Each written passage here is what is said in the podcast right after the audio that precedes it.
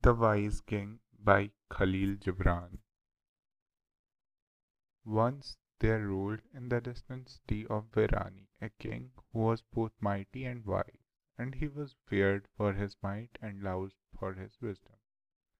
Now, in the heart of the city was a well whose water was cool and crystalline, and from which all the inhabitants drank, even the king and his courtiers for there was no other well. One night, when all were asleep, a witch entered the city and poured 7 drops of strange liquid in the well, and said, "From this hour he who drinks this water shall become mad." Next morning all the inhabitants save the king and his lord chamberlain drank from the well and became mad,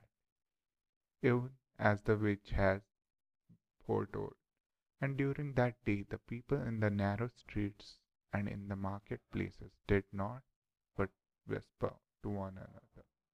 the king is mad and lord laston surely we guessed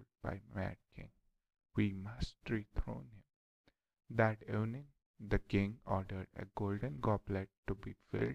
from the well